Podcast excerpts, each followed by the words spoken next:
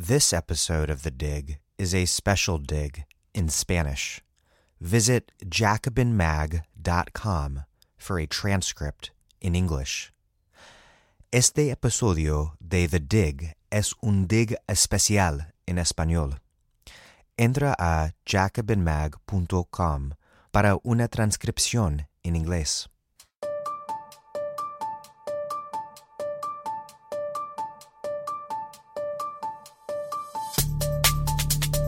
Bienvenido a The Dig, un podcast de la revista Jacobin. Mi nombre es Daniel Denver y estoy emitiendo mi programa desde Santiago de Chile. Cuando se piensa en Chile desde el extranjero, generalmente surge la imagen de su pasado reciente marcado por la dictadura cívico-militar. Y esto con toda razón. El legado del régimen genocida de Pinochet todavía está presente en todas partes, en la memoria personal y colectiva, en las leyes y en una constitución corrompida, profundamente neoliberal, y que sigue condenando al sistema político a un bipartidismo que impide las transformaciones deseadas por la soberanía popular. Sin embargo, el legado de revolución liderado por quienes apoyaron el gobierno popular de Salvador Allende aún persiste. A pesar de la oposición de un amplio sector de militares anticonstitucionalistas y de la oligarquía chilena, esa resistencia se niega a claudicar superando incluso la intervención del gobierno estadounidense de Nixon, clave para el golpe militar del 11 de septiembre de 1973. Mi invitado hoy es Daniel Hadwe, el alcalde de la comuna de Recoleta, ubicado en la región metropolitana, en el Gran Santiago. Hadwe se ha entregado a la empresa de construir en su territorio un laboratorio del comunismo del presente y del futuro. Con su equipo ha abierto una farmacia popular, una óptica popular y una linda librería popular. Todos estos servicios de primera necesidad venden sus productos a precios bajos y justos y desafían a un mercado supuestamente autorregulado que en Chile solo ha demostrado funcionar más bien estimulando prácticas de monopolio, un capitalismo salvaje. Hadwe es militante del Partido Comunista de Chile y una de las figuras más importantes de la izquierda en Chile y en América Latina. Todos y todas tenemos mucho que aprender de lo que está pasando en Recoleta, sobre todo porque una de las críticas más ferias a los socialismos reales ha sido su incapacidad administrativa y su ineficacia de servir verdaderamente al pueblo. Con sus exitosas medidas, Hadwe desafía no solo los estereotipos y realidades históricas, sino también al sistema neoliberal. En esta conversación hablaremos de sus luchas en su comuna, pero también sobre la situación política del Chile actual, incluyendo el aporte de los movimientos estudiantiles y del conflicto Estado-Pueblo Mapuche, de la derrota de la coalición centro-izquierda Nueva Mayoría en 2017, del fatídico legado de Pinochet, del gobierno actual conservador de Sebastián Piñera y mucho más. Antes de empezar el programa, quiero pedir tu ayuda financiera a través de patreon.com slash the dig. Dependemos de tu apoyo financiero para ofrecerte gratuitamente todos nuestros episodios.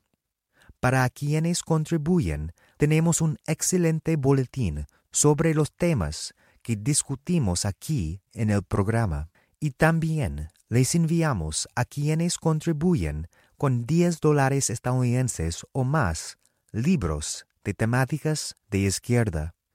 Entonces, por favor, apóyanos por patreon.com slash dig Y si nos estás escuchando hoy por primera vez con este episodio especial en español y también hablas inglés, por favor, revisa nuestro archivo que contiene muchísimas entrevistas con intelectuales y activistas de la izquierda que incluyen entre sus personalidades a Nancy Fraser, Kianga Yamada Taylor, Anabel Hernández, David Harvey, Fernando Haddad, Alexandria Casio Cortez, Bernie Sanders y muchos y muchas más.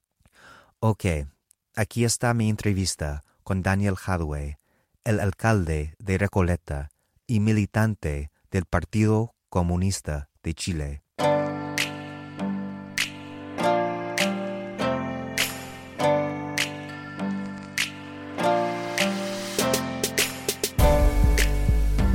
Alcalde Daniel Hadwe, bienvenido a The Dig.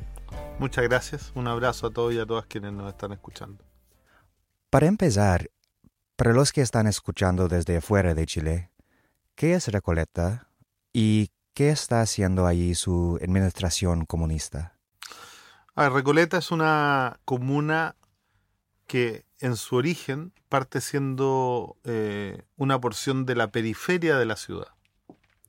Eh, es donde se ubica la ciudad informal, eh, cruzando el río desde el lugar donde se funda la ciudad de Santiago, y por lo tanto es una porción de territorio en donde se concentran todas las actividades que la ciudad no le gusta ver, ¿no? Eh, pero que son indispensables para ella.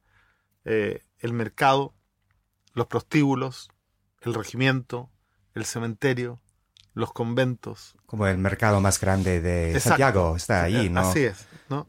Pero todo esto que la ciudad eh, le gusta que esté, que no se vea, porque es la parte poco noble de la ciudad, eso es Recoleta, ¿no? Entonces es una comuna eh, que tiene una tradición de ser eh, el sector informal de la ciudad y que nace y se desarrolla siempre además como un lugar donde se encuentra toda la parte más desprotegida de la sociedad.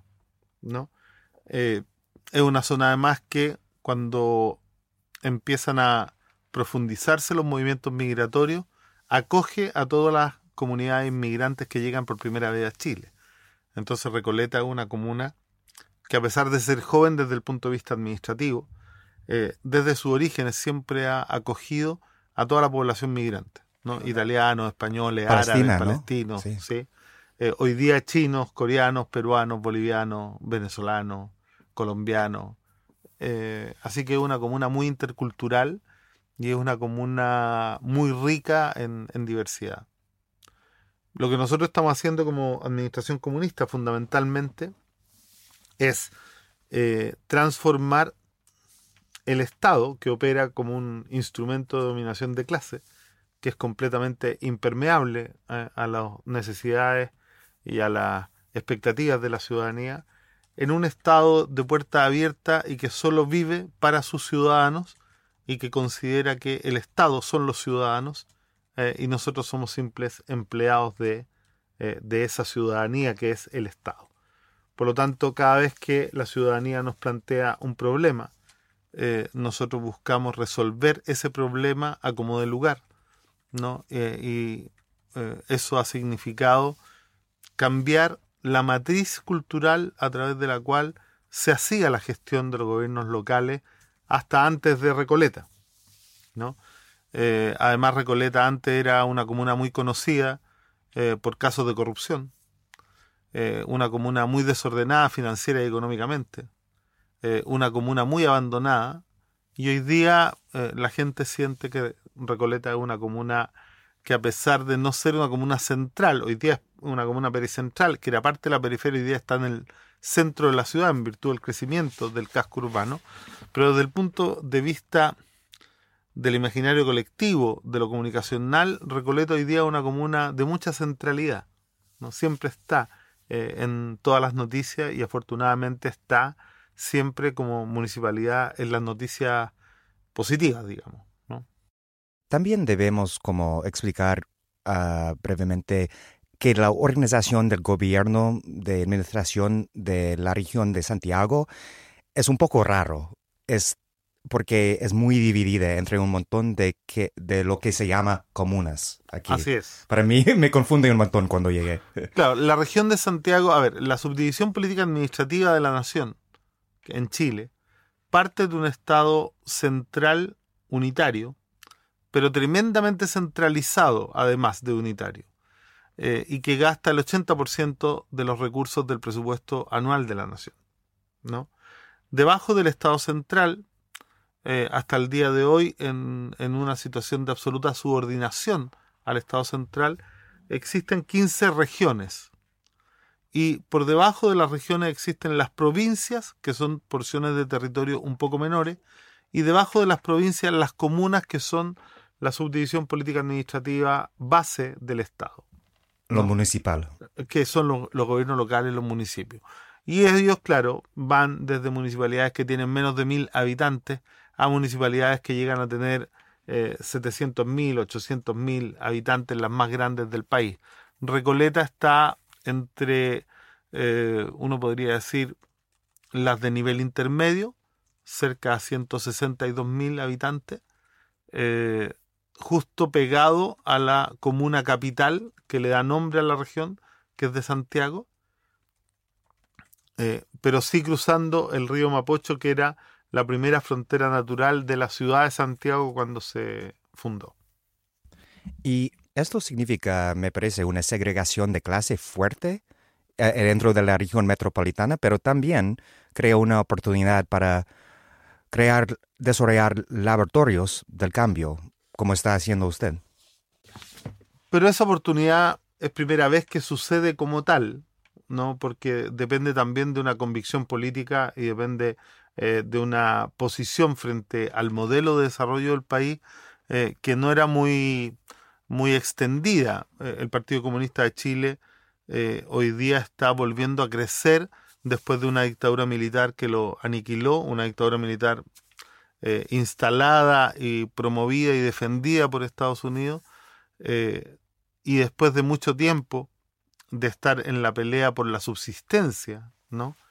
Eh, y de haber sido el partido quizá más golpeado por la dictadura, empieza a tener un resurgimiento y hoy día se encuentra en una posición de bastante expectativa ciudadana hacia adelante en virtud de lo que se ha hecho en todos sus gobiernos locales, no en Recoleta, también en Diego Almagro, en La Ligua, en Los Vilos, en Canela, en Quilicura, ¿no? en Cerro Navia. Eh, hay muchas experiencias locales de gobierno comunista que han mejorado significativamente eh, la calidad de vida de sus habitantes y por lo tanto empieza a instalarse en el imaginario colectivo eh, que podemos tener el derecho nuevamente a gobernar. Ahora, dentro de la distribución porcentual del presupuesto, es importante completar lo que yo te decía. El Estado central se queda con el 80%, las regiones solo gastan el 8% y las comunas, la totalidad de comunas, que son 345, solo gastan o invierten el 12% del presupuesto anual del país. Pero sí y, me- y- y efectivamente, perdón, como tú dices, Sí. da lugar a una asimetría tremenda, pero esto es producto del modelo de desarrollo. Eh, eh, ¿Por qué? Porque hay comunas que como presupuesto municipal tienen dos mil dólares por habitante al año y hay comunas que eh, tienen en la misma región incluso, de región metropolitana de Santiago, eh, 120 dólares por habitante al año. Entonces, claramente, la primera es una comuna en donde vive la clase dominante y la última es una comuna absolutamente periférica, no solo desde el punto de vista de su ubicación, sino que también de eh, el nivel socioeconómico de la gente que ahí vive. y uno puede verlo en la- las calles. Cada comuna tiene su propia como camionetas de basura y sistema de como limpiar las calles y las comunas más ricas como Los Condes o Providencia, donde estamos ahora, tienen un nivel de servicio obviamente mucho más alto. Por supuesto. Es que tienen eh, seis o ocho veces más presupuesto que las comunas pobres.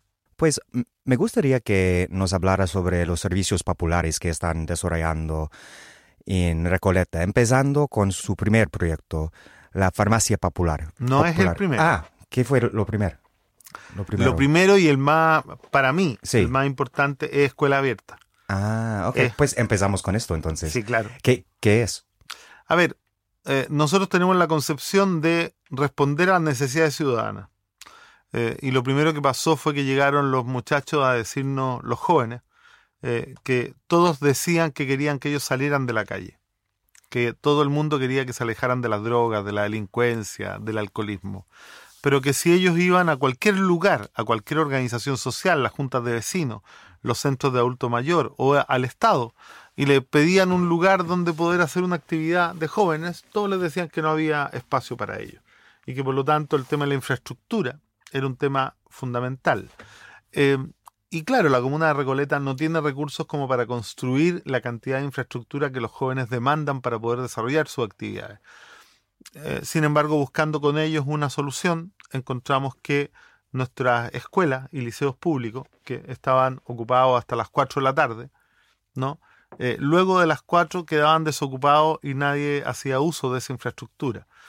Y por lo tanto decidimos hacer el programa de escuela abierta, dejando los colegios abiertos hasta las 10 de la noche todos los días y todo el sábado y todo el domingo, de tal manera de que toda la comunidad pudiera ocupar efectivamente eh, todos los espacios que quisiera, las canchas, los gimnasios, las salas, de tal manera que en vez de estar en la calle, pudieran estar ahí eh, en un espacio mucho más seguro y a resguardo, también como una manera de ayudar eh, a las familias, a las mujeres jefas de hogar, que tenían necesidad de trabajar y que por lo tanto no tenían dónde dejar a su hijo.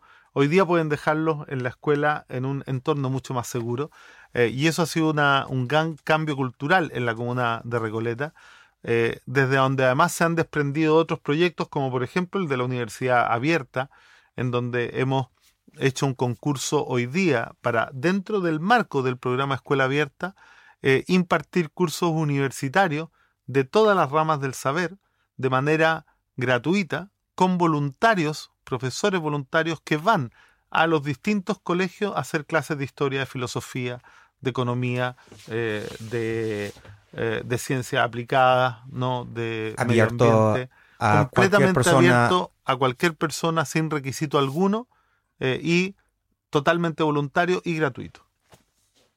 ¿Y qué tipo de actividades hacen dentro de las escuelas los, los jóvenes que van ahí?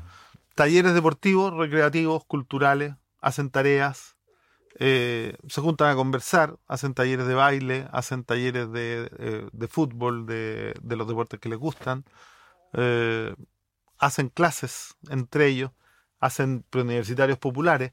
Muchas de estas actividades las organiza el municipio y las pone a disposición, pero casi el 70% de ellos son autogestionadas por los mismos jóvenes y por los adultos mayores. Aquí no solo lo ocupan los jóvenes, ¿no? también lo ocupan los adultos mayores y lo puede ocupar cualquier persona de la comunidad. Eh, y también tenemos, eh, por ejemplo, atención odontológica eh, en, nuestro, en nuestra escuela a través de la odontología popular, de tal manera de que la escuela pública se convierta en el corazón de la comunidad, pero también en el centro del desarrollo de la política pública. Es interesante porque me parece como un proyecto de hacer los espacios públicos más públicos, más profundamente públicos. Ah, esa es la idea. Es convertir al espacio público eh, en el corazón de la comunidad, entendiendo que la comunidad es el Estado, no nosotros. Ellos son el Estado, por lo tanto, toda la infraestructura, todos los recursos, todo lo que tenemos y todo lo que hacemos es de ellos, no es nuestro. Ya, a la, a la farmacia popular. ¿Podría explicarnos el proyecto, cómo empezó y por qué dentro de todos los servicios que podía escoger, ah, pues no comenzó, pero casi comenzó con, con una farmacia. A ver, esto parte de la, de la problemática que nos planteaban los adultos mayores. Eh, en la comuna había muy pocos médicos, habían cuatro consultorios. ¿Cuatro? Cuatro consultorios. ¿En una comuna de cuántos? 162 mil habitantes.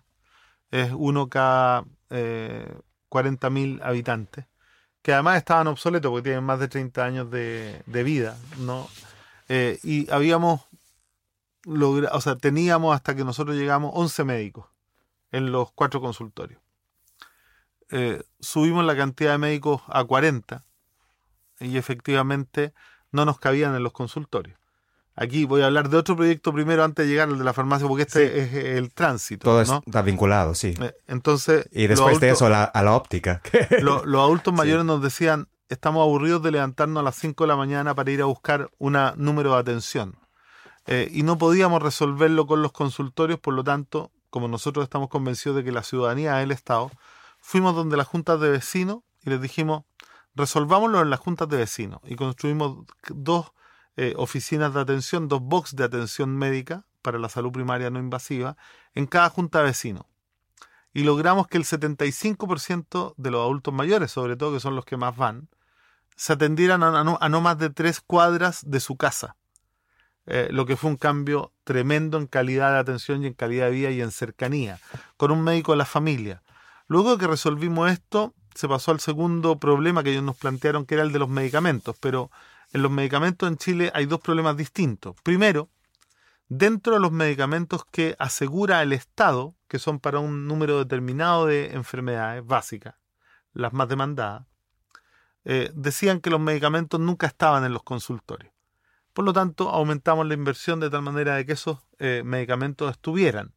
Y el tercer problema que nos plantearon fue que los medicamentos que no estaban incorporados en esta canasta básica eran muy caros, primero, y segundo, no había dónde comprarlo, porque eh, dentro de nuestro país hay 60 comunas en donde no hay ninguna farmacia, ni pública ni privada. Y Recoleta tenía eh, en 16,6 kilómetros cuadrados solo dos farmacias. ¿No?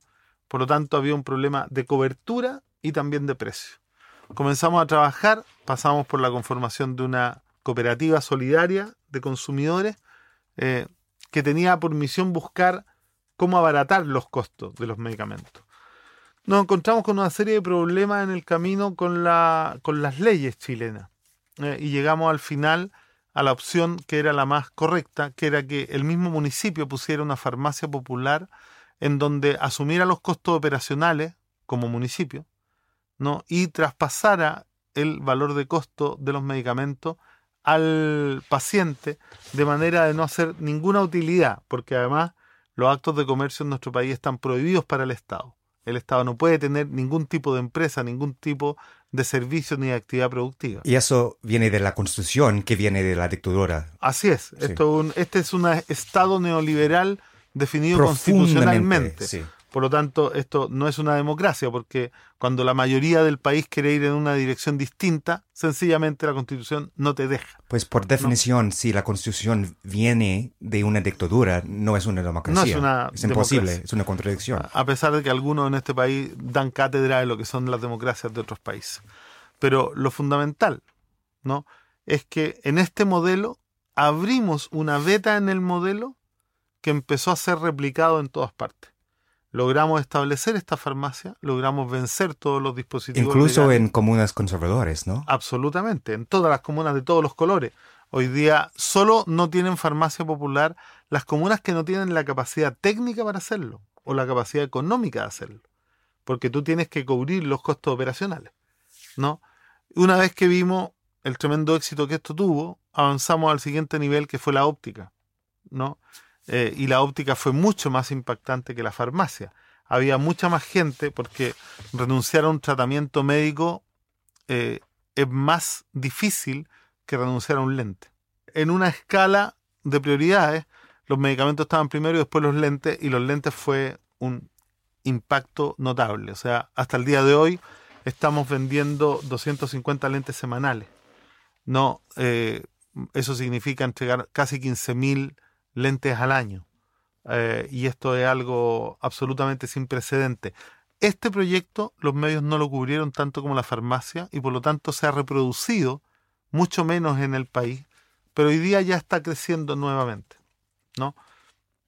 Y esto termina en los servicios populares, después en el ámbito de la salud, con la odontología popular, ¿no? Que son eh, odontólogos, dentistas, eh, que van con maletas móviles a atender a los postrados en sus casas y atender a los jóvenes en los colegios, de tal manera de ir generando eh, todo un dispositivo eh, que mejora la calidad de vida y hace de la comuna de Recoleta una comuna mucho más seguro. ¿no? más seguro en términos de seguridad humana, no en términos de seguridad ciudadana, que es la matriz de cómo enfrenta la seguridad a la derecha. Que solo significa seguridad policial de represión. Eso es lo único que le interesa a la derecha, que además no resuelve jamás el problema. No, no resuelve jamás el problema.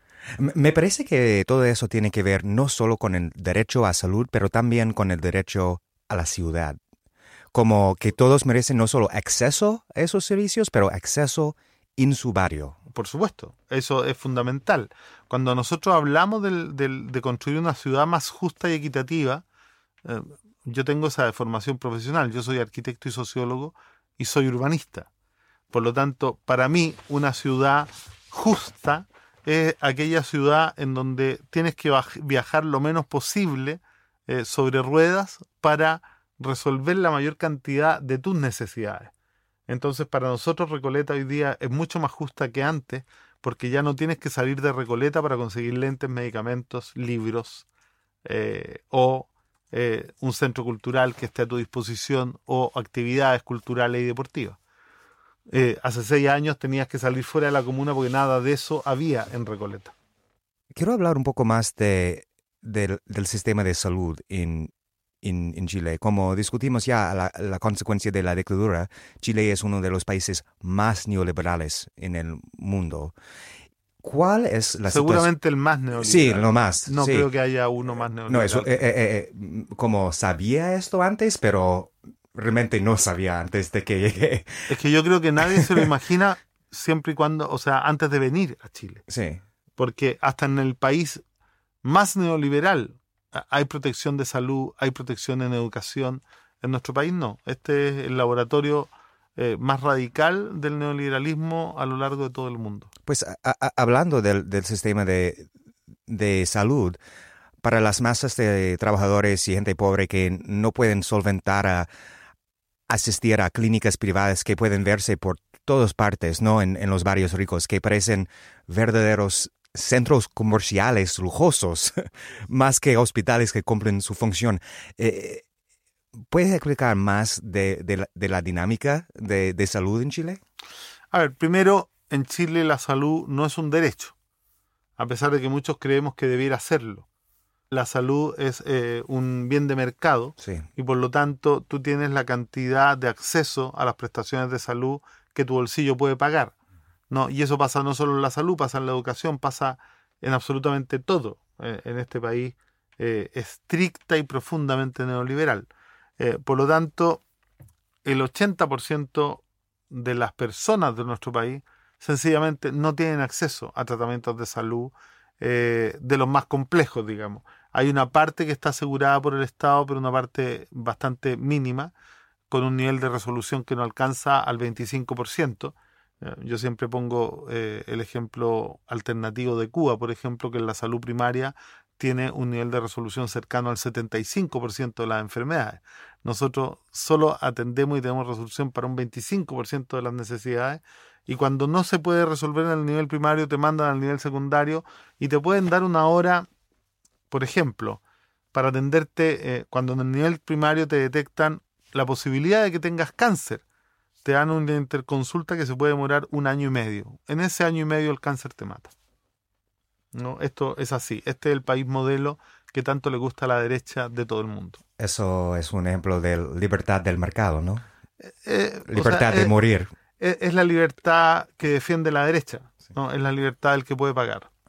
Justamente este enero, hace un par de meses, creo, abrió el proyecto más nuevo la librería popular, Recoletras, donde vende libros de todo tipo, desde textos de Derrida hasta la historia del pueblo mapuche, a un costo muy bajo. Hasta el libro de, este cantante Alberto Plaza. Sí, sí, de todo tipo. E, e, es una maravilla y un espacio como muy bella. Y había cuando llegué, como, de, como dije antes, había una fila afuera de, la tienda antes de que abrió, cuando el día de que visité yo. Y tengo muchas preguntas sobre este proyecto, pero para empezar, me parece interesante conversar sobre su preocupación sobre la cultura. Los dos proyectos que ya hemos discutido están relacionados con la salud, pero la librería con otro aspecto de la experiencia humana que también es, es considerado un derecho, el de la educación, de participar en su desarrollo intelectual, la cultura.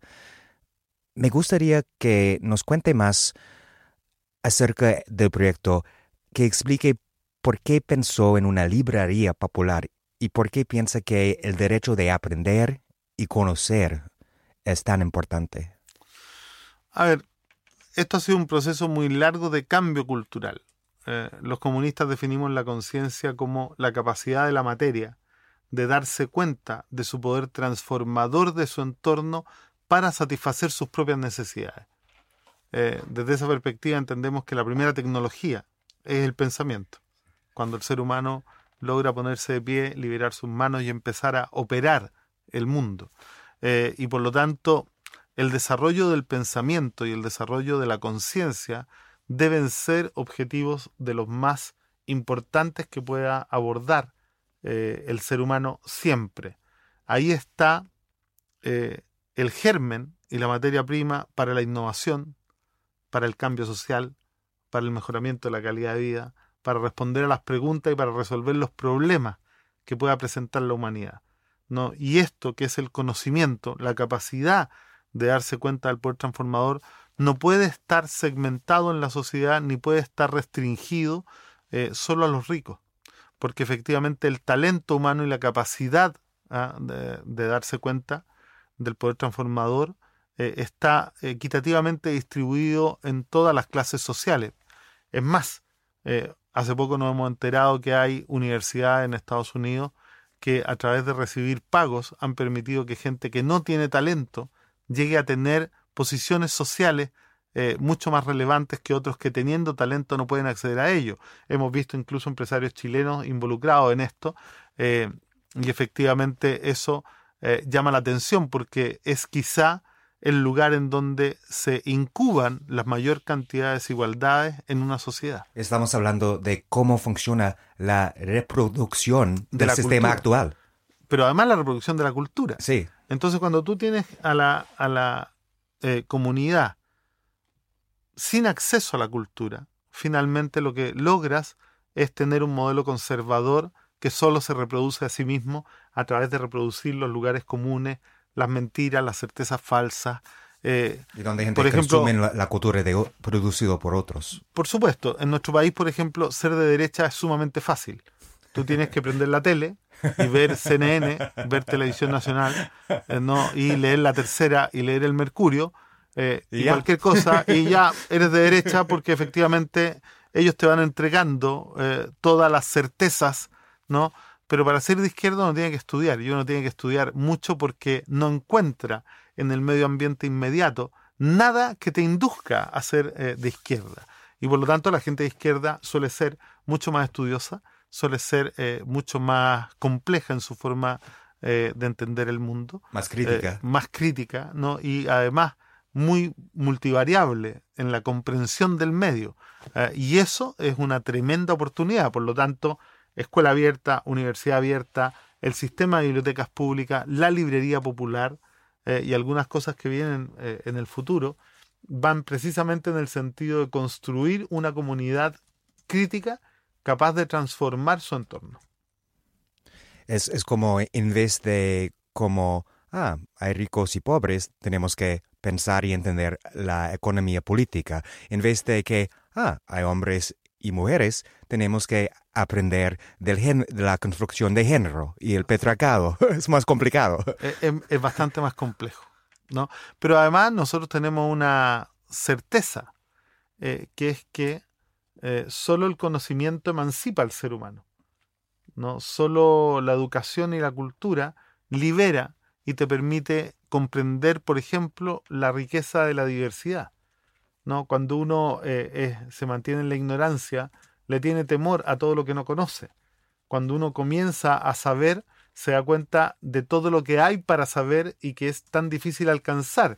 Y por lo tanto, cuando tú abres la, la mente a conocer lo desconocido, le pierdes el temor a lo desconocido.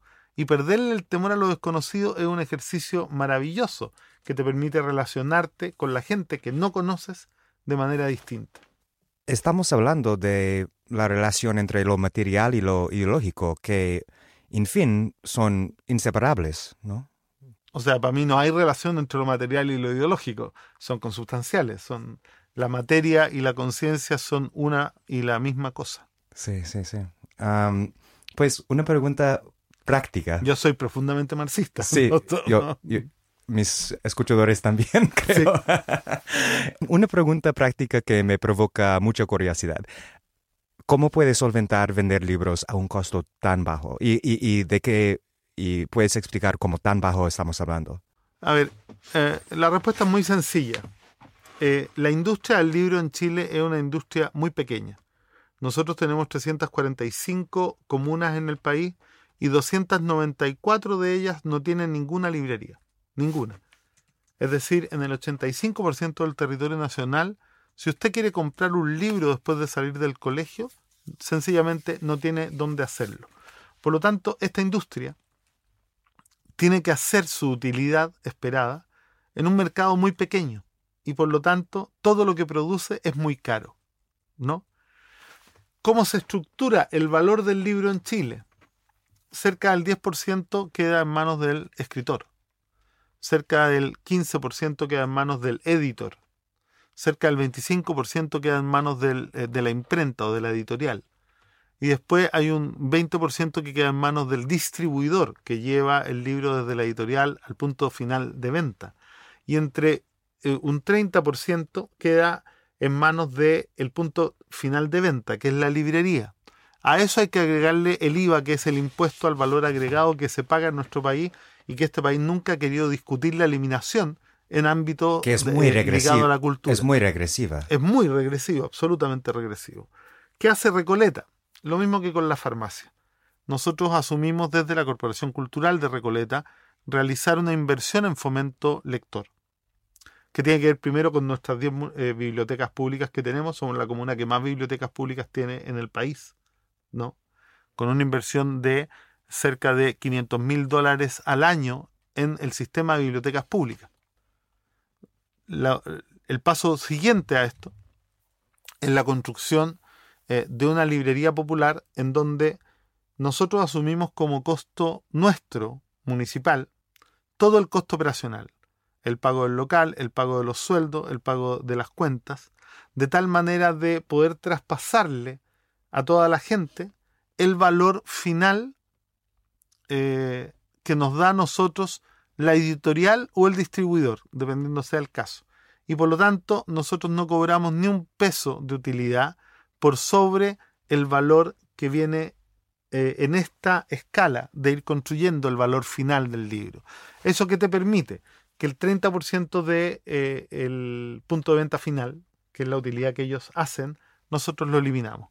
Y que además podemos eliminar cuando nos vende la editorial eh, un 10% adicional porque no te lo venden a, precio de distribuidor, te lo venden un poco más caro y por lo tanto podemos lograr en los libros nuevos hasta un 40% de descuento inmediatamente respecto del valor del mercado. ¿no? Y en libros que son de oferta, que son más, ediciones más antiguas, que están en bodega, eh, llegamos hasta un 70% de descuento respecto del valor de mercado. Y como no traspasamos eh, más que el valor de costo, somos lejos la librería más barata de todo el país. Eh, los libreros de esta industria tan pequeñita ¿no? y tan, tan, eh, tan sin horizonte, que es el libro en Chile, eh, reclamaron que esto era competencia desleal.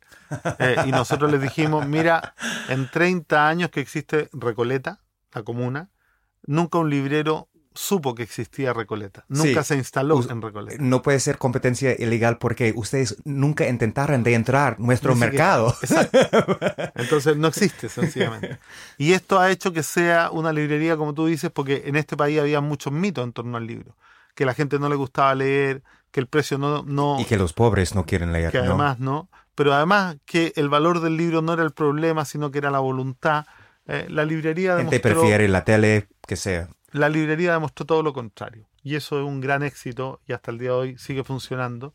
Eh, además, va a ir haciéndose cada vez más compleja. En los próximos días vamos a ver cómo vamos a aumentar la oferta de artículos de cultura eh, en la misma librería. Y el último proyecto del que quería preguntarle, ah, por ahora, porque supongo que hay otros proyectos en desarrollo, es sobre el de la vivienda social.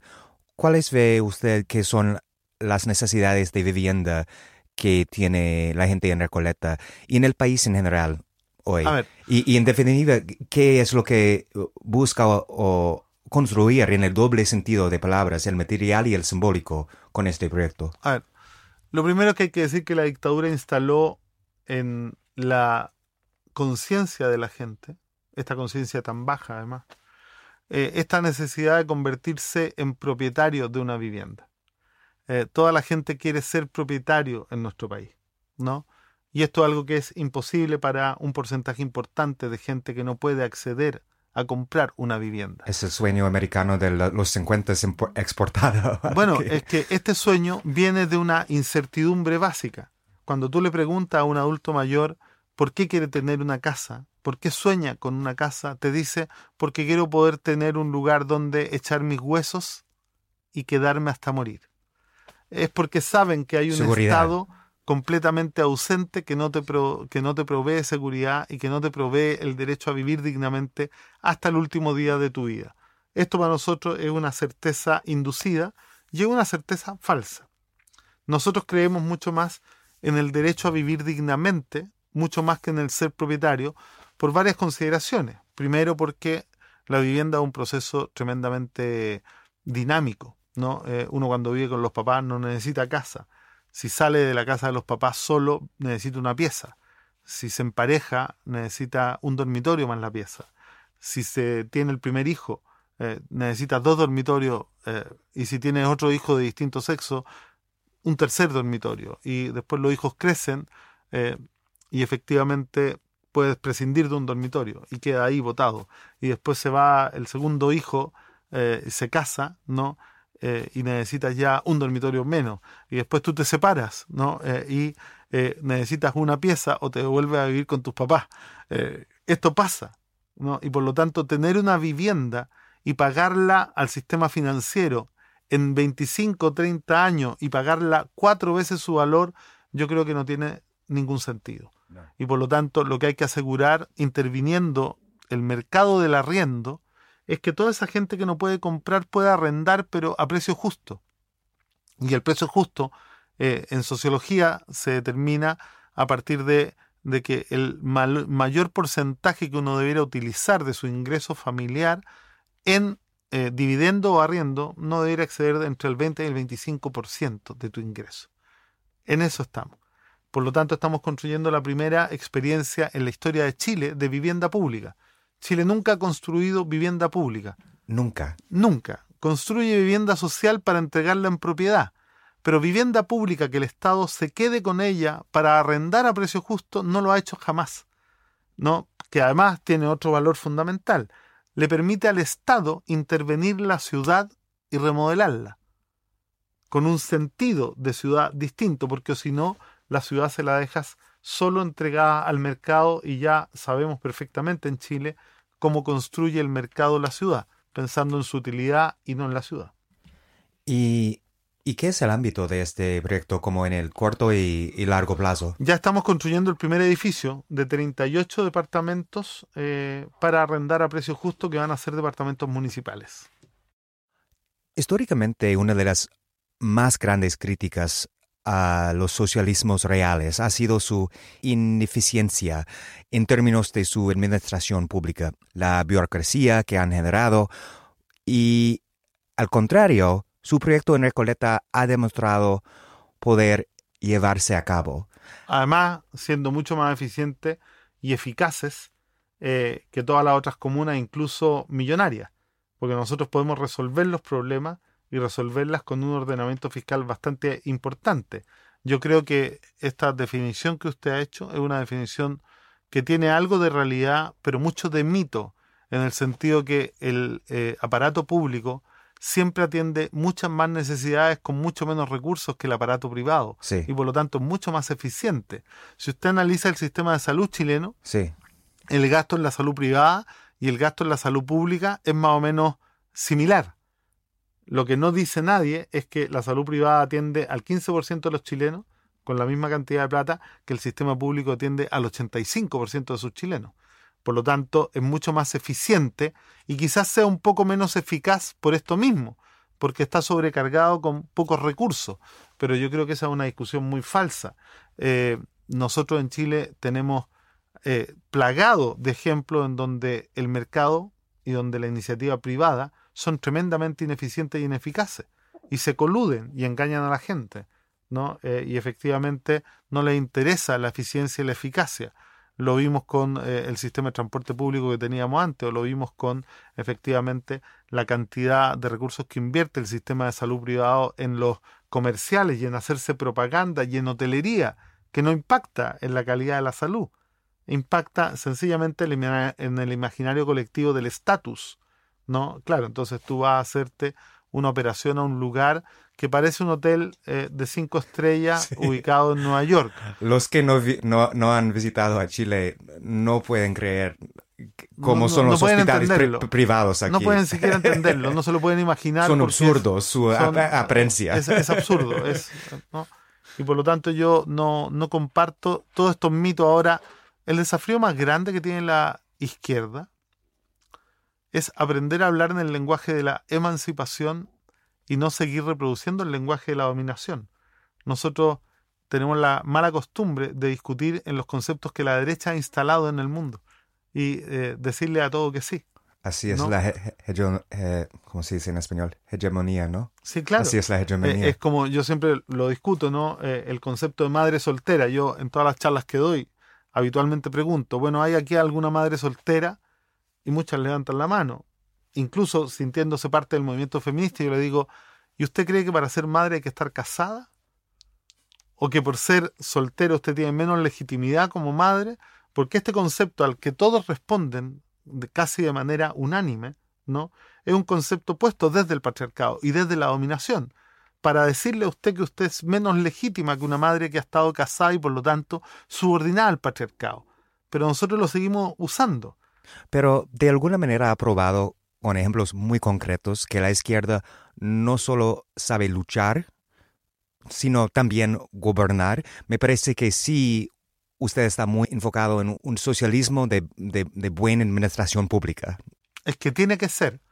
El socialismo, si no logra gobernar mejor que la derecha, no tiene ninguna posibilidad eh, y ningún derecho a guiar los destinos de la sociedad si el socialismo quiere tener oportunidad, tiene que ser mucho más democrático, mucho más eficaz, mucho más eficiente, mucho más transparente, mucho más innovador y mucho más participativo que cualquier gobierno de derecha. ¿no? y medioambientalmente más sustentable. ¿O qué estamos haciendo como izquierda? Exacto. O sea, si nosotros no estamos dispuestos a estar en la vanguardia, no tenemos derecho a guiar la sociedad. Debemos comprender todo esos proyectos como parte de un programa político más amplio, no solo para Recoleta, sino para todo Santiago y, Chile. ¿Ve, ¿Ve, usted este proceso que está propugnando en Recoleta como parte de una política anticapitalista más amplia de transformación del sistema económico? Nosotros nunca nos lo planteamos al principio, pero efectivamente era una política anticapitalista que nace de un gobierno local y que la misma gente lo ha hecho escalar a nivel nacional. Entonces hay muchas eh, iniciativas que se han replicado a lo largo del país y hoy día empiezan a ser demandadas en áreas donde no se han aplicado. Por lo tanto, la misma política tiene en su interior el germen de la construcción de un proyecto país. ¿no? Eh, imagínese usted cuántas municipalidades quisieran tener farmacia popular y que no lo tienen cuántas municipalidades de esas 294 que no tienen librería quisieran tener librería. O de las 213, esto no lo dije antes, lo digo ahora, 213 comunas de las 345 nunca han tenido una óptica en su territorio. Entonces, eh, esta posibilidad de reconocer el rol que la iniciativa privada y el mercado juegan en la administración de los recursos, reconocerlo. Sin embargo, sube, subordinarlo al Estado como director estratégico de la sociedad nos parece fundamental. Y lo que el mercado tiene que entender es que el Estado no puede esperar a un mercado que no funciona más que donde hay dinero. Y que por lo tanto, ¿quién puede hacer, si no el Estado, en el ámbito de los gobiernos locales, una farmacia donde no la hay? ¿Quién puede hacer una óptica donde no la hay? ¿Quién puede hacer una librería donde no la hay? ¿Quién puede proveer energía donde eh, el privado no lo puede hacer porque no resulta rentable? Y eso lo tenemos que entender eh, la gente de izquierda y también lo tiene que entender la gente de derecha. Ahora quisiera hablar un poco sobre el escenario político, social y económico de, de Chile. Para empezar, el presidente Sebastián Piñera, del Partido Renovación Nacional, en coalición a la que pertenece Chile Vamos, hay un gran número de personas políticos muy conservadores. ¿Cuál cree que es la verdadera base conservadora en Chile hoy? ¿Quiénes son los, sus dirigentes para los que no están aquí en Chile? ¿Y cuáles son las fuerzas sociales que apoyan esta postura ultraconservadora? Mira, eh, lo primero es que hay que lograr que la izquierda no siga cometiendo el mismo error de toda la vida de confundir al enemigo de clase con el sujeto en disputa. Todo aquel que no es propietario de los bienes de producción es un sujeto en disputa que tenemos que ir a buscar para que efectivamente se dé cuenta en qué lado del mundo está. ¿Por qué lo digo? Porque lo que está pasando hoy es tremendamente complejo. El resurgimiento de las posiciones más neoconservadoras tiene una base material. ¿Y cuál es esa base material? No son puras malas ideas. No, no, no, no son ideas. hay una convicción. El próximo ciclo de acumulación de riqueza en un mundo globalizado no puede realizarse en democracia, porque requiere de una mayor precarización del empleo y requiere de una mayor precarización de la calidad de vida de las amplias mayorías de tal manera de poder asegurar las tasas de ganancia a la cual están acostumbrados los dueños eh, de este mundo. ¿no? Por lo tanto, lo que vamos a ver en los días y en los años que siguen es una derecha que es la propietaria de los medios de producción a nivel mundial, empeñada en instalar gobiernos absolutamente de ultraderecha que van a estar dispuestos a matar a cualquiera que esté dispuesto a luchar por un mundo mejor. Eh, en términos clásicos de teoría de conflicto, en términos marxistas, estamos llegando a un minuto de, agudización de las contradicciones entre el modo de producción y las relaciones de producción que genera, eh, que hace prever eh, un periodo en la humanidad de mucha conflictividad, ¿no? Eh, y en donde vamos a ver una derecha aferrada al poder de la mano de los militares, de la mano de la hegemonía económica, cultural y militar. Y debemos prepararnos para este escenario. ¿no? Esto no es un tema de, mira, viene el péndulo después de los gobiernos de izquierda, no, no, no. Es que... Eh, y a veces se describe la política en Chile así, ¿no? Que, que es... No, por ah, supuesto, son, son puros lugares comunes que la hegemonía cultural instala para poder explicar, para poder dar por sentado lo que tiene que explicar. Y, eh, y lo que no hacen nunca es explicar lo que está sucediendo. Por ejemplo, esta discusión con los medidores. Da lo mismo el medidor eh, la discusión fundamental no es eh, si va a eh, cobrarte más o menos energía. Lo relevante ¿no?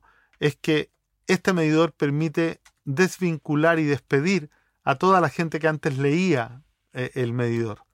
Y por lo tanto todo eso que se gastaba en recurso humano se convierte en utilidad neta para la empresa. ¿no? Y por lo tanto pueden seguir precarizando y dejando más gente sin trabajo. El salto tecnológico eh, tiene que ver con dos ejes esenciales. Abaratar la producción prescindiendo del ser humano. Y cuando esto no se puede hacer, terminan entregándole al consumidor la parte final del proceso productivo. Entonces hoy día usted va a comprar un mueble y se lo venden desarmado para que usted lo arme en casa y se realice construyendo su propio mueble. Hágalo usted mismo, le dicen, ¿no? Eh, y también si usted va a una bencinera, eh, hoy día no necesita al que antes ponía la benzina, sino que se baja usted y carga y pone usted mismo. Entonces, eh, en el Estado incluso, ¿no? Antes el Estado te tenía que proveer seguridad y hoy día el Estado lo que hace es decirte, le vamos a instalar una alarma comunitaria de tal manera de que ustedes se organicen y ustedes vean su seguridad. Entonces el Estado comienza efectivamente a hacerse más transparente cada vez como instrumento de dominación de clase y tomar puras medidas que están orientadas solo a hacer crecer la utilidad para poder mantenerla en una tasa eh, esperada ¿no? Eh, en un mundo global de mucha mayor competencia y por lo tanto de mucho mayor exigencia de precarización. En este contexto, entonces, ¿qué, significa el gobierno de Piñera específicamente? Un gobierno de transición para llegar a un gobierno ultraderecha. ¿Y, y qué está haciendo su administración? Si puede explicar este y que Piñera, Piñera no va a poder hacer nada, porque no tiene mayoría parlamentaria y por lo tanto va a sencillamente gobernar por decreto eh, porque, y, a través de la encuesta. El único interés de Piñera es entregarle a un segundo mandato de su propio sector, pero con un parlamento donde tenga una mayor correlación de fuerza. Esta es la batalla decisiva. No es este gobierno que está impedido de avanzar, sino que es el próximo gobierno en donde si un gobierno de derecha tiene un parlamento de derecha, son capaces de eh, vender Chile entero. ¿Y por qué ganó Piñera y cuál es su evaluación acerca del fracaso de la nueva mayoría coalición de la que el PC es parte? A ver, no, el PC ya no es parte de ninguna ah, pues, coalición. Eh, Hoy día ya no hay. Eh, no. Era parte. Era parte. Sí. No, yo creo que no hay que. Sí, sí, sí. No, gracias por. No, sí. Gracias. Eh, a ver, lo primero, la primera variable que hay que asumir es los errores que cometió la propia izquierda en el trabajo de base, en salir a defender un gobierno que fue bastante pródigo en realizaciones, pero sobre el cual no hubo convicción en varios sectores políticos, ¿no? Lo segundo, entender que la hegemonía cultural de la derecha a través de sus medios de comunicación en un país donde no existe libertad ni derecho a la información, ni libertad de prensa, ni derecho a la información. Nosotros tenemos un 95% de medios de comunicación que son que están en manos de la extrema derecha y por lo tanto el gobierno de Bachelet era el único gobierno eh, que se comunicaba con sus electores a través de los diarios de la oposición, a través de los medios de la oposición. Y esto es muy complejo. Y si esto no se resuelve, es muy complejo mirar el futuro, ¿no? Yo creo que estas dos son las variables, los errores propios, pero también el poder de la derecha de crear realidad a través del sistema de manejo de medios y a través del sistema de encuestas que son esquizofrénicas en nuestro país. O sea, las encuestas son la forma de mentir con elegancia más desarrollada que tenemos en nuestro país. Eh, y las paga eh, la extrema derecha, por lo tanto, eh, es bastante impresionante poder ver cómo ellos van instalando temas a partir de la encuesta. Es un gobierno, el de Piñera, hoy día, que gobierna con Big Data, ¿ah? que gobierna un paso atrás de la masa. Entonces la masa le dice que esta es la preocupación y él responde de acuerdo a la masa de tal manera de ir generando una identificación entre la extrema derecha y la masa y dejando que la extrema derecha critique al gobierno por el lado eh, de el sentido común de la gente. Que, lo que están buscando es que ellos son los que están haciendo, creando este sentido común. Por supuesto, ellos son los, los creadores. Ah, de ahí la, Siempre regresamos a Gramsci. Absolutamente. De ahí, de ahí la construcción hegemónica de la realidad, ¿no? Eh, y yo creo que hoy día la izquierda tiene una debilidad ideológica muy grande. Eh, hemos eh, durante mucho tiempo hemos estado operando en política solo en la superestructura política y no hemos operado en el modo de producción. No, no hemos operado creando una realidad alternativa. Lo que se hace en Recoleta es cambiar la vida de las personas. Eso tiene como consecuencia el voto. La izquierda en la mayor parte del mundo hoy día persigue el voto sin cambiar la vida de las personas y eso es un error garrafal desde la base. Sí, estoy de acuerdo. Aprecio una nueva colección de la izquierda en los últimos años que provenía del movimiento estudiantil compuesto por varios partidos que se llama Frente Amplio. ¿Por qué cree usted que surgió? ¿Cuáles son sus principales diferencias con la nueva mayoría en general? Pero sobre todo, en particular, con su partido, el, el, el PC. Eh, en los movimientos estudiantiles ha habido siempre más dirigentes de nuestro partido jóvenes que del movimiento del Frente Amplio. El movimiento que da nacimiento al Frente Amplio son puros hijos de eh, miembros de la concertación anterior. ¿no? Por lo tanto, no tienen una diferencia ideológica con la concertación muy grande. Y, se y concertación es otro nombre por nueva mayoría. Como, No, no, no. oh, pues, Es- es- era, era otra coalición. eh, era una coalición anterior eh, de carácter socialdemócrata y de, de centro. Sí. ¿no? Eh, pero además se suman a ello eh, dirigentes históricos de una izquierda extrema que nunca estuvo por participar en la política y que 25 años después se dieron cuenta de que había que participar en la política. Yo no creo que ellos tengan diferencias significativas con las otras coaliciones, ¿no? Porque se mueven en el, eh, en el ámbito de la discusión más que en el ámbito de la acción. Tienen los mismos problemas que he estado haciendo como crítica a la izquierda eh, durante todo el programa. Eh, y lo más fundamental, el Frente Amplio es un frente demasiado amplio. Tiene gente de derecha en su interior. como, como libertariano, como Exacto. económicamente Así la derecha. Pero entonces hay como unos partidos en la frente que comparten como, como político con el PC y otros que no. Sí, hay- es Mm. que en el Frente Amplio, vuelvo a decirlo, es muy amplio y hay una coalición que solo se ha unido para eh, un fin electoral, pero que en su interior no hay proyecto de país todavía. O sea, de hecho, tú ves la diferencia, por ejemplo, que tienen respecto a la intervención norteamericana en Venezuela. Hay algunos que están de acuerdo a la intervención y que, que- que promueven el golpe de Estado dentro del Frente Amplio. Y hay dentro del Frente Amplio gente que está por la no intervención y por el Y respeto muy antiimperialista. autodeterminación. Entonces, con una coalición, con esa diversidad, no, Eh, tú no puedes hacer un juicio de Una valor sobre, como... no, no puedes hacer un juicio de valor sobre la coalición, Porque no hay consenso. porque no hay, no hay nada a lo cual referirse de manera unitaria. Entonces, yo creo que es un proceso en formación, que es muy válido, que es muy valioso para Chile, porque logra que gente que estuvo convencida de no participar, participe, pero que falta un proceso de maduración del fenómeno. En breve, puede explicar cómo los partidos más importantes de la frente y, y qué representa. No me gustaría hablar Sí, por ello. Sí, no, lo está único bien, que puedo está bien, decir no, está bien. Lo, lo único que puedo decir Sí. es que en el Frente Amplio, por ejemplo, hay un sector de la izquierda Sí, que trató al PC de traidor y de vendido por participar en las elecciones en los últimos 25 años ¿no? Sí, sí. y que hoy día están participando en las elecciones. Entonces habría que preguntarle eh, si ellos traicionaron algo o se vendieron, ¿no? O estuvieron los últimos 25 años equivocados. Nunca lo han dicho. Nunca han dicho en qué se basa este cambio de posición de no participar a participar, de ser partidario de los movimientos sociales a estar conformando partidos políticos. Antes decían que los partidos políticos estaban obsoletos. ¿no? Entonces hay un cambio que yo creo que tiene que ver con una maduración de la participación política, de entender cómo se hace política, no, so- no cómo se discute de la política. Marx tiene una frase que es fundamental.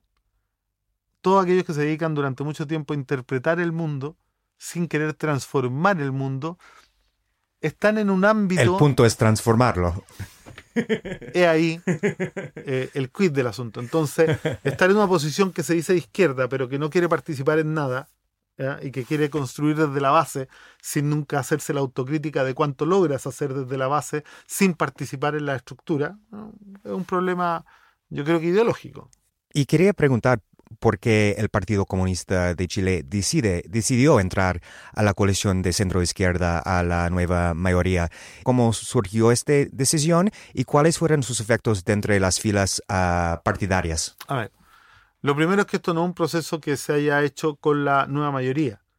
El Partido Comunista desde el año 1997, consciente de la estructura del sistema político legado de la dictadura, que hacía que nunca pudieras transformar el país, decía, la única posibilidad que tenemos es juntarnos todos los que no somos de derecha para poder transformar en algo este sistema y abrir los candados. Esto se materializa cuando la concertación pierde tal caudal de votos y, y esa nula voluntad de transformación que tuvieron durante 20 años del modelo se convierte en una necesidad para mantenerse o para volver al poder de abrazar estas transformaciones.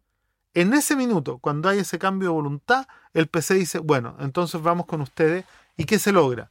Cambiar el binominal, la reforma educacional, el inicio de la gratuidad, la eh, reforma en términos de, eh, o los avances en materia de género, el Ministerio eh, de la Mujer, el, el matrimonio igualitario, el aborto en tres causales, o sea, hay un, un conjunto de cosas que si no hubiésemos centrado a la nueva mayoría no hubieran sucedido y tendríamos hoy día el mismo país que luego la dictadura y afortunadamente hoy día podemos decir, mira, lo que nos habíamos propuesto se cumplió, con todos los costos que pueda tener, con un descontento en una parte de las filas partidarias que nunca comprendieron ni se sumaron, que fue parte de nuestra debilidad, no haber hecho la bajada de tal manera que todos tuvieran la comprensión de por qué estábamos ahí y para qué estábamos ahí. Y dobla el voto el Partido Comunista, ¿no?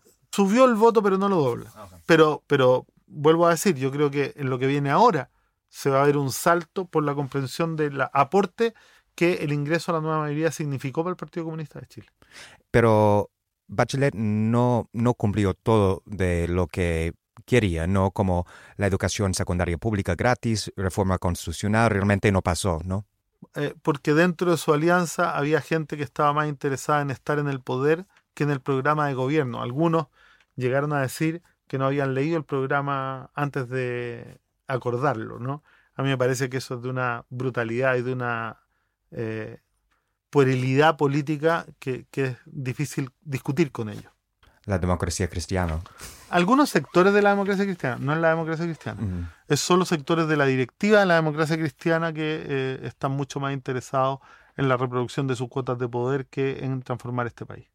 Mencionamos antes, como brevemente, el movimiento estudiantil que ha sido como muy clave para Chile en general y para el Partido Comunista en particular, ¿no? y esos fueron los movimientos estudiantiles secundarios y universitarios que surgieron a principios de los 2000 y luego en 2011. Me gustaría que nos explicara su lectura acerca del surgimiento de esas olas del movimiento, su relación de resistencia a las políticas. Lo primero es que yo no comparto el juicio que hay en su pregunta. ¿A qué me refiero? El movimiento estudiantil no surge en el 2000, ni en el 2006, ni en el 2011. El movimiento estudiantil surge en dictadura militar. Sí, seguro. Las demandas del 2011 son exactamente las mismas que las demandas del 1986 y las mismas del 2004 y las, eh, del 94 y las mismas del 97 y las mismas del 2000 y las mismas del 2006. Yo soy tan parte del eh, movimiento estudiantil como podría ser hoy día Gabriel Boric eh, Giorgio Jackson, Camila o Carol. ¿no? Yo creo que aquí hay un continuo. Y esos son militantes comunistas que surgieron de los movimientos más eficientes. Exacto. Entonces, lo que yo tengo que entender es que esto es un continuo que empieza a tener notoriedad cuando la correlación de fuerza que ha generado este movimiento se vuelve masiva. Sí, sí. Pero en la época del 96, sacar 30.000 personas saliendo de la dictadura a la calle era un éxito. Claro, 30.000 hoy día es un fracaso. Porque enfrentaba una represión masiva y violenta. Porque estábamos, entonces yo parto de, ahí, ¿no? Y efectivamente el Partido Comunista de Chile en todo este proceso ha jugado un rol trascendental. Es el único partido que nunca tuvo esta dicotomía falsa de partidos políticos versus movimientos sociales. Nosotros siempre fuimos partido político y estábamos insertos en los movimientos sociales. Yo creo que no entender la dialéctica necesaria, imprescindible y también eh, eh, imposible de negar entre el movimiento social y los partidos políticos, ¿no? Es lo que llevó a una parte de la izquierda eh, al fracaso, ¿no? que es la parte más socialdemócrata, y a otra a no entender cuáles eran todas las formas de lucha legal que tiene que tenerse en los sistemas democráticos. Pero para los que están escuchando desde fuera de Chile, ¿puede explicar un poco la, situación, el sistema educativo ahora en, Chile y, para qué ah, están luchando los estudiantes? Hoy día sigue siendo una de las demandas más importantes la gratuidad universal y la calidad de la educación y además el fortalecimiento del sistema público de educación primaria y secundaria. ¿no? Eh, tenemos Porque hay un sistema, muy privatizado, ¿no? Hay un sistema absolutamente privatizado en donde además la dictadura militar se propone matar al sistema público en el largo plazo. ¿Cómo lo hace? Entregándole menos recursos de los que requiere para su funcionamiento operacional, pero además negando la inversión en renovación de la infraestructura ni en mejoramiento de la infraestructura, de tal manera que en 30 años usted tenga colegios completamente destruidos y más encima con déficit. ¿no? Y para poder lograr esto se lo entrega la municipalidad, que además como tienen tal asimetría de recursos como lo que decíamos al principio, van a haber municipalidades que los van a poder mantener muy bien, que son las municipalidades ricas, y las municipalidades pobres sencillamente los van a quebrar. ¿Con qué objeto? Con que desaparezca la educación pública y en su lado aparezcan unidades subvencionadas por el Estado o privadas que puedan hacer de la educación un negocio. Esta es la estrategia de la dictadura. Eso se logró. Y hoy día estamos en el proceso de revertirlo con mucha complicación porque la hegemonía cultural también invade a determinados partidos eh, del centro político y algunos que se supone que están eh, ubicados en la izquierda. Para mí no, no están ubicados en la izquierda porque uno no es lo que dice, uno es lo que hace. Y cuando tú actúas como eh, actores de, de derecha, no te puedes llamar de izquierda. Y eso es una ideología que dice que las escuelas públicas no son buenas, las privadas son mejores. Lo mismo que tenemos, por supuesto, en Estados Unidos, en muchas partes. Así es. Y porque esta idea en Chile tiene mucha relación a los Chicago Boys que vino aquí. Bueno, los Chicago Boys son el origen. Sí. Friedman es el origen. Sí, Nosotros somos un laboratorio de los Chicago Boys. De, ¿Cómo se llama? Vouchers. Sí, claro. sí no. Recién vimos una una de las manifestaciones más grandes desde el regreso de la democracia, pues democracia entre comillas un poco, en, o más que un poco, en Chile. La, huelga feminista del, 8 de marzo fue un momento impresionante, como nunca había visto en mi vida como una marcha tan grande, tan militante, tan izquierdista, tan radical unos días antes apareció en redes sociales un video viral de un concejal del partido ultraderechista, la UDI, diciendo que las mujeres feministas solo estaban enojados porque creo que algo somos, nadie les había dado flores y chocolates por el Día de la Mujer. Y esto me hace pensar que la derecha chilena tiene mucho miedo del movimiento feminista, mucho. ¿Qué evaluación hace usted de ese movimiento y el recelo que ha provocado en la derecha? A ver, lo primero es que yo creo que el movimiento es grandioso y que tiene un futuro maravilloso, pero no concuerdo con usted que sea muy radical todavía o que sea muy de izquierda. Ah. Yo creo que le falta mucho. A comparación del movimiento en Estados Unidos, tal vez. Eh, puede ser, porque por ejemplo yo nunca he entendido por qué la primera demanda no es el reconocimiento formal del trabajo doméstico como un trabajo remunerado siempre parte de, el punto distinto, el punto siguiente, digamos. Eh, a mí me da risa, es parte de la discusión en términos de la dominación, cuando dicen, oye, el porcentaje de participación de la mujer en el trabajo, que acaso las que no reciben sueldo y están en su casa no trabajan? Trabajan. Sí, es una invisibilización del trabajo de reproducción social. Exacto. Entonces, ¿por qué en la demanda feminista la primera demanda no es reconocer el trabajo doméstico? Como trabajo socialmente remunerado. Para mí esto sería radical y de izquierda, porque esto además cerraría la brecha salarial hacia arriba. Si usted le paga eh, al que hace el trabajo doméstico, sea hombre o mujer, ¿no? un salario, pongamos el mínimo, inmediatamente esto encarece la participación de eh, los actores fundamentales del trabajo doméstico fuera del trabajo doméstico porque no puede ser que el trabajo doméstico cuando se hace fuera de la casa propia sea remunerado y dentro de la casa propia sea invisibilizado. Eh, a mí me parece que el movimiento feminista tiene esa deuda con el movimiento feminista. ¿no? ¿Por qué? Porque creo yo que durante mucho tiempo ha querido disputar los espacios del hombre, ¿no? como espacios de poder, sin entender que el problema es de clase y el problema es finalmente de la relación capital-trabajo. Eh, aquí hay que entender que la relación capital-trabajo tiene muchas diferencias subordinadas que tienen que ver con los migrantes, con eh, la mujer, con el movimiento feminista, pero que la contradicción principal termina siendo siempre, ¿no? La reproducción de la vida económica. Eh, o sea, esclavizar a la mujer dentro de la casa es un problema económico. No es solo un problema de género. Entonces yo creo que todavía, yo por lo menos, eh, considero que no es tan de izquierda, no es tan radical, pero va subiendo y es formidable. ¿no? eh, y yo creo que la derecha está muy apanicada. ¿Y por qué? Porque eh, destruye la sociedad en la cual ellos gustan vivir. Destruye el movimiento feminista, destruye la sociedad en donde el hombre es la cabeza de la familia como Jesús es la cabeza de la iglesia. Destruye la subordinación en la administración de los bienes materiales de la familia de la mujer debajo del hombre destruye muchas cosas que para ellos son completamente naturales y sin las cuales no podrían vivir.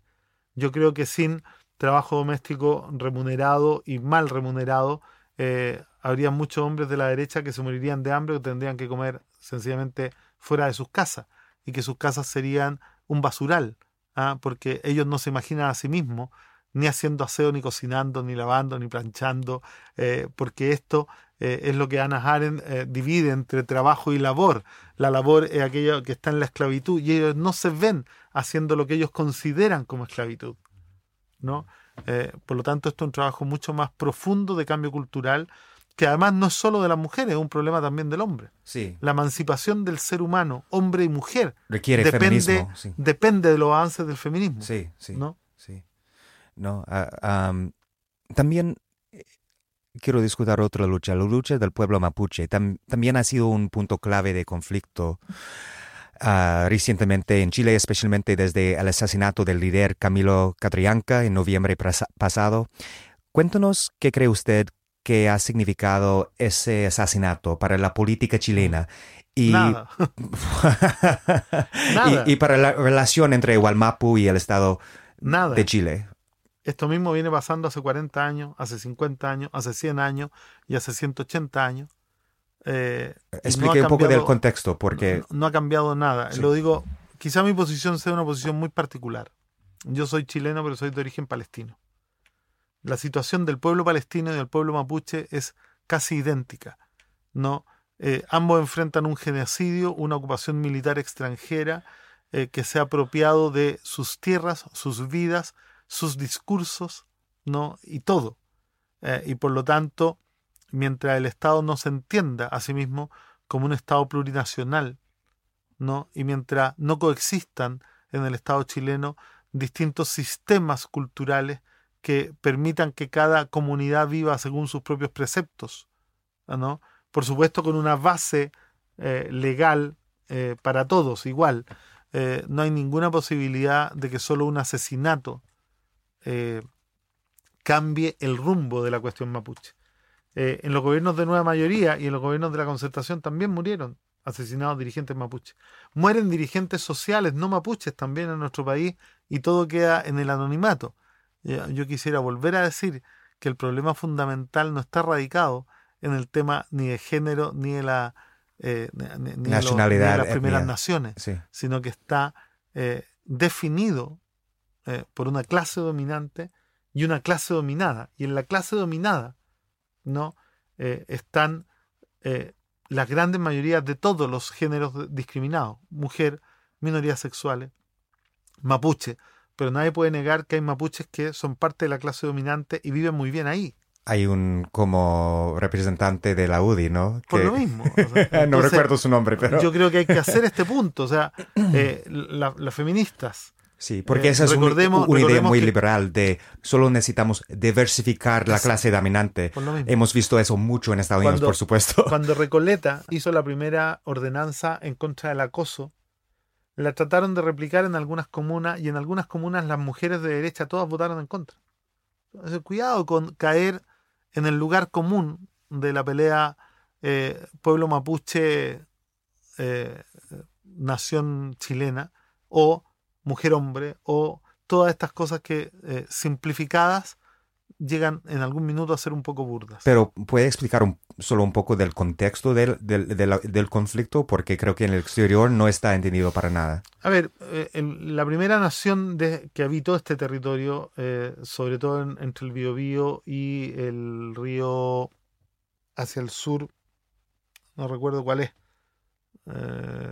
pero durante dos regiones al menos, completa, eh, es el pueblo mapuche. Y el pueblo mapuche tiene una continuidad histórica de presencia en el territorio chileno eh, y eh, todos los acuerdos de coexistencia pacífica que tuvo este pueblo y esta primera nación con el Estado chileno eh, fueron sistemáticamente desconocidos por el Estado chileno, quien avanzó sobre las tierras mapuche, asesinando, apropiándose, ¿no?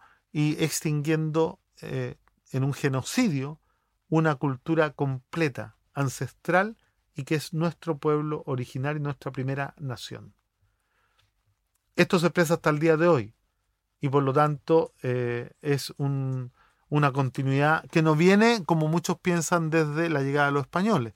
Esto es un problema que se recrudece solo en los últimos 180 años de historia de la República de Chile, en donde muchos militares a los cuales se les rinde todavía homenaje y pleitesía, decidieron por sí y ante sí no avanzar sobre los terrenos de la, del pueblo y, del Gualmapu para apropiarse eh, de la riqueza que este territorio contenía. Eh, yo creo que si Chile no, no, se hace consciente de esto primero, difícil es discutir todo lo que venga después. Sí, sí, sí. ¿no? Eh, pero esto que yo acabo de relatar es una historia que no es oficial. Esta es la historia, pero no es oficial. En los colegios no te enseñan esto. En los colegios enseñan otra cosa y nuestros jóvenes no conocen la historia. Para, ellos el derecho de propiedad nace con su propiedad. No nace antes, ¿no? El derecho de propiedad nace con los papeles eh, que definen la propiedad de sus padres, abuelos, eh, bisabuelos y tatarabuelos. Eh, antes de eso no existe el derecho de propiedad. Y yo creo que ahí hay una discusión porque efectivamente, en términos de la cosmovisión mapuche, no existía la propiedad privada, sino que existía la territorialidad que era el control del territorio para la reproducción de la existencia, pero no existía, ¿no? Hay muchas cosas que hay que cambiar en este país para que esto deje de ser. Eh, yo me siento muy identificado con el pueblo mapuche por mi origen palestino. Hablando con gente aquí siempre discutimos sobre el clima, porque eso es lo que se discute al principio con gente desconocida por todas partes, creo. Y hablando de la diferencia del calor anormalmente intensa del verano aquí en comparación con el frío intenso del invierno en mi región de Nueva Inglaterra. Y siempre surge el comentario de mis interlocutores chilenos sobre que el verano aquí y invierno allá ha comenzado a ser más extremo debido al cambio climático. Y me parece que la mayoría de gente en Chile entienden que existe como realidad. Estamos avanzando de un país que tenía cuatro estaciones al año a un país que tiene dos estaciones en el año. ¿No? Eh, el otoño ya no es otoño, la primavera ya no es tan primavera, la primavera empieza a parecerse mucho al verano y el otoño empieza a parecerse mucho al invierno y efectivamente la actividad humana en el territorio ha generado cambios que son eh, absolutamente notorios e indesmentibles, ¿no? Eh, la destrucción del bioma marino, la contaminación de las napas subterráneas, la destrucción de los glaciares, eh, la desertificación que avanza desde el norte hacia el sur a pasos agigantados eh, y la sobreexplotación de los recursos naturales han hecho que un territorio como el nuestro se haga cada día menos sustentable. y efectivamente esto es un problema para el cual todavía no hay conciencia. ¿Y, qué papel tiene entonces la lucha para detener el cambio climático en la izquierda chilena y, en su proyecto de transformar la ciudad? Bueno, cuando tú haces una ciudad más justa y equitativa en términos de la provisión de servicios, estás haciendo sustentabilidad. Cuando haces proyectos de recursos eh, de, soberanía energética, estás haciendo sustentabilidad. El tema es que esto es lo mismo que cuando atacas una plaga eh, de termitas o una plaga de ratones. Si tú lo haces solo en un territorio, no sirve. Esto tiene que ser un cambio a escala global. Si no es un cambio a escala global, no sirve. No sirve de nada que Recoleta disminuya la cantidad de agua que consume y la cantidad de residuos que genera si al lado Las Condes está eh, eh, utilizando 10 veces más agua que Recoleta y produciendo 12 veces más residuos que Recoleta, ¿no? Eh, porque el patrón de consumo eh, es el que hay que discutir. Nadie puede pensar que para resolver los problemas de la pobreza en Chile tenemos que llevar a los pobres a consumir como consumen en Las Condes y Providencia, porque ese patrón de consumo no sería sustentable para el planeta, ¿no? Entonces, aquí lo que hay que discutir es finalmente cómo limitamos la riqueza cómo cambiamos los patrones de consumo y distribuimos, cómo nos acercamos hacia un proyecto de decrecimiento, que esto es parte de la cultura hegemónica, ¿no? Em, creo que todavía queda mucho por aprender sobre este tema. Mi última pregunta, yo sé que le interesa mucho usted la candidatura de Bernie Sanders en, en mi país. Así es. ¿Qué, ¿Qué, ve ahora y qué significaría el primer gobierno de izquierda en la historia de Estados Unidos? Sería un cambio maravilloso eh, para el mundo entero, ¿no? Verdaderamente mucha gente, eh, solo la más interesada en política conoce de Bernie Sanders, conoce de su historia, conoce de sus convicciones, eh, conoce de su trayectoria además y de su consecuencia. Y para los que lo conocemos sería una muy buena noticia. Primero que fuera capaz de ganar la primaria demócrata. Yo creo que en la elección anterior, cuando había un fuerte sentimiento en Estados Unidos antisistema, los únicos dos que le podían ganar, o sea, perdón, los únicos dos discursos verdaderamente antisistema, entre comillas, era Trump y Bernie. Y por lo tanto el único candidato que le podía ganar a Trump era Bernie Sanders. Eh, Clinton era parte y representaba eh, lo peor de la continuidad que Estados Unidos detestaba. ¿no? Eh, y más allá de que haya sacado más votos que Trump, y que el sistema electoral norteamericano sea tan antidemocrático. explicando el Electoral College a gente en el exterior. Imposible. Más, allá que el sistema norteamericano sea tan indirecto y tan antidemocrático que permite que los que reciben menos votos ganen las elecciones. Eh, Pero así es, así es el sistema que tenemos. Claro, Bernie podría haber sido un cambio trascendental. No estaríamos sin duda viviendo lo que estamos viviendo en Venezuela, no estaríamos sin duda viviendo lo que estamos viviendo en Palestina, no estaríamos sin duda viviendo lo que estamos viviendo en Siria, ni la crisis de los inmigrantes que está azotando Europa y gran parte del mundo. Eh, estoy muy esperanzado que, esta segunda eh, posibilidad, que esta segunda eh, oportunidad de Bernie pueda llevar un cambio fundamental eh, y creo que Trump eh, está ayudando mucho para ello. ¿no? Por lo tanto, le deseo el mejor de los éxitos en el futuro cercano y espero conocerlo algún día. Le tengo gran admiración. Pues, alcalde Daniel Hadway, muchísimas gracias. Muchas gracias a ustedes y un abrazo a todos y a todas quienes están escuchando.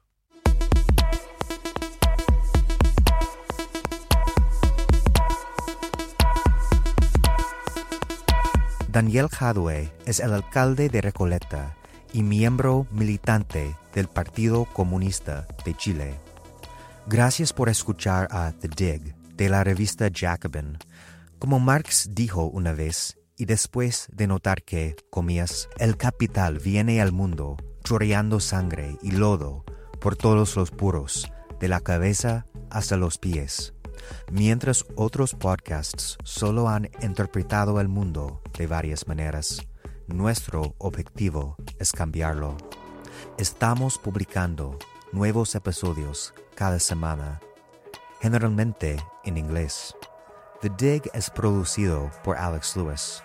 Jeffrey Bradsky está a cargo de la música. Nuestro directora editorial es Fia Francos nuestro coordinador de comunicaciones es Logan Dreher y este episodio fue editada por Catalina Jaramillo. Síguenos en Twitter por arroba The Dig Radio y búscanos donde encuentras tus podcasts. Suscríbete y también déjanos una reseña.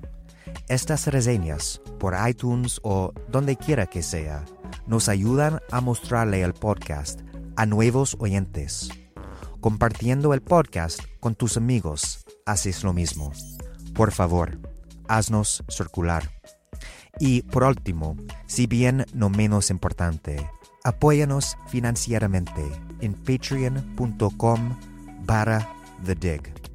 Cada dólar es un gran ayuda.